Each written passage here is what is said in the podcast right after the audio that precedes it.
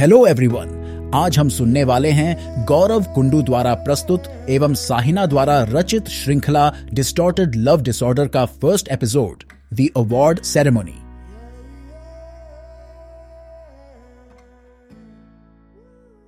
ladies and gentleman इस वर्ष मनोविज्ञान के क्षेत्र में सबसे प्रतिष्ठित एपीए पुरस्कार के हकदार और कोई नहीं, बल्कि अद्वितीय डॉक्टर समय है। जो प्रेरणा के स्रोत है और अपनी फ़ील्ड में अव्वल है। डॉक्टर समय से मैं रिक्वेस्ट करता हूँ कि वे मंच पर आकर इस सम्मान को स्वीकार करें एवं प्रेस के साथ साथ उनके प्रशंसकों को संबोधित करें। डॉक्टर समय, प्लीज़।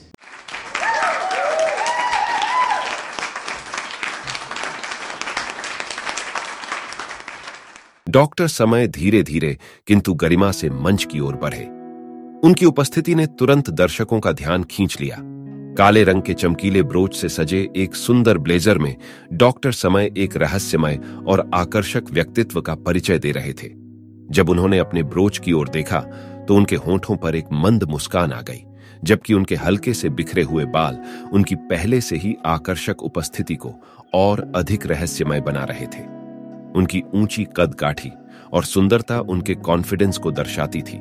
जो उनकी गहरी भूरी आँखों और गेहुए रंग की त्वचा से और भी बढ़ जाती थी, जो कमरे में मौजूद हर महिला का ध्यान अपनी ओर अट्रैक्ट कर रही थी। भले ही वह शारीरिक रूप से आकर्षक थे, लेकिन डॉक्टर समय की मनमोहक आवाज़ में एक दृढ़ शांति थी, जो उनके आकर्षण को और बढ़ा देती थी। उन्होंने अपने भाषण की शुरुआत करते हुए कहा, आज मैं इस अद्वितीय सम्मान से सम्मानित होने के लिए बहुत खुश हूँ।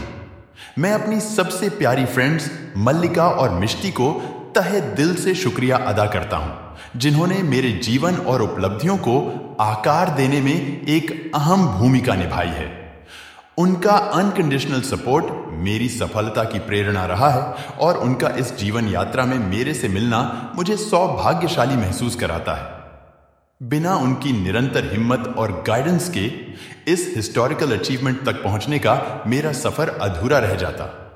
डॉक्टर समय आपकी प्रेरणा के स्रोत के बारे में आपकी टिप्पणी ने हमारी जिज्ञासा को बढ़ा दिया है। क्या आप प्लीज़ हमें उनका परिचय दे सकते हैं? हम्म क्यों नहीं? एक्चुअली वे मेरे परिवार की तरह है। यू नो लाइक मेरी आत्मा का एक अभिन्न अंग जो मेरे भीतर रहते हैं। मैं मानता हूँ मेरी लाइफ में उनका प्रेजेंस ईश्वर द्वारा भेजे गए एक दूत के समान है जो मुझे सही रास्ते पर गाइड करता है। आप मेरे व्यक्तित्व में उनके प्रतिबिंब को देख सकते हैं। वैसे डॉक्टर समय क्या आप हमें यह बता सकते हैं कि आप उनसे कब और कैसे मिले? और वे आपके जीवन में इतना इंपॉर्टेंट कैसे बन गए? वेल well, मैं मल्लिका से पाँच साल पहले एयरपोर्ट पर मिला था।